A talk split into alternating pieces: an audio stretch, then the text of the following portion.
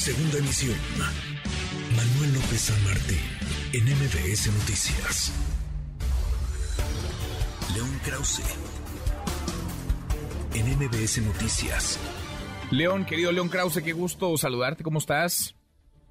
Impresionado con el testimonio de don Mario Escobar, de verdad cada vez que lo escucho lo, lo, admiro más. Sí, qué cosa, qué cosa incansable, cuatro meses casi ya y no se resuelve el caso de Devan y de su hija y ni siquiera parece estar cerca de, de resolverse. León, ¿qué pasa en Estados Unidos? A ver, ya la dinámica electoral, acá estamos acostumbrados porque vivimos en elecciones, pero allá pues no cantan mal las rancheras, votaciones primarias en algunos estados, en cinco estados, que estarían inclinando la balanza, León, ¿para dónde? Bueno, pues esa es la gran pregunta porque hay eh, señales que podrían ser contradictorias. Por un lado, la primera conclusión de las primarias esta semana es que eh, Donald Trump es el dueño del Partido Republicano, sus candidatos son uh, los que terminan imponiéndose con los republicanos, con los votantes republicanos. Pero por otro lado, Manuel, un voto de repudio absoluto a la, a, la idea de eh, eh, retirar las protecciones al aborto en un estado como Kansas, un estado conservador que no ha tenido un eh, senador demócrata en 80, 90 años más o menos, y fue el voto abrumador para proteger el derecho al, aborto en la constitución de Kansas. Así que bueno, son las dos dinámicas que están en juego rumbo a las elecciones de noviembre. Parece ser que pensando en el electorado general, son los demócratas los que tienen de su lado el entusiasmo de los votantes. Tienen el entusiasmo de los votantes, pero quizá no a los personajes que entusiasmen, ¿no? Es decir, las causas pueden estar de ese lado, necesitan encontrar a alguien que despierte esa,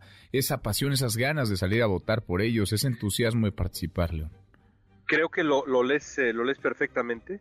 Eh, pero eh, las, las, elecciones de medio término se definen normalmente en Estados Unidos por eh, lo que se llama el turnout, es decir, el, el, entusiasmo, qué tanto, qué tan encendida está una base de votantes y parece ser que por lo menos después de la decisión eh, que eh, pues eliminó la, la, protección constitucional, derecho constitucional al, al, al aborto en Estados Unidos, decisión de la Suprema Corte Conservadora, los votantes demócratas entendieron que las elecciones tienen consecuencias y parece que van a presentarse a votar en números que podrían ser eh, eh, cercanos al récord para una votación de este estilo. Pero es cierto lo que dices, los republicanos, sobre todo con la figura de Trump, tienen otro tipo de entusiasmo. Veremos, veremos dentro de ya poco tiempo cuál de los dos entusiasmos termina por imponerse. Oye, decías muy bien, León, eh, Trump, digamos, tiene bajo control una parte importante del Partido Republicano. ¿Y cómo anda el control de Biden sobre los demócratas? ¿O qué tan cómodos se sienten los demócratas con Joe Biden? Pues dependerá mucho de lo que ocurra en, en noviembre si eh, los demócratas eh, salen vivos de, la elección de noviembre, ¿qué quiere decir salir vivos? Bueno, mantener el control por lo menos del Senado, algo que en este momento francamente se ve posible, pues la posición del presidente Biden se verá, se verá fortalecida, aunque su desaprobación es altísima. Eh, también es cierto que si el partido logra sobrevivir en noviembre, bueno, pues será más difícil argumentar que Biden no debe ser el candidato en el 2024. Pero, pero si los resultados son mínimamente desfavorables, eh, te puedes, eh, puedes esperar que haya un, una, eh, digamos, una verdadera desbandada en busca de la candidatura rumbo al 2024 y Biden tendrá que tomar una decisión.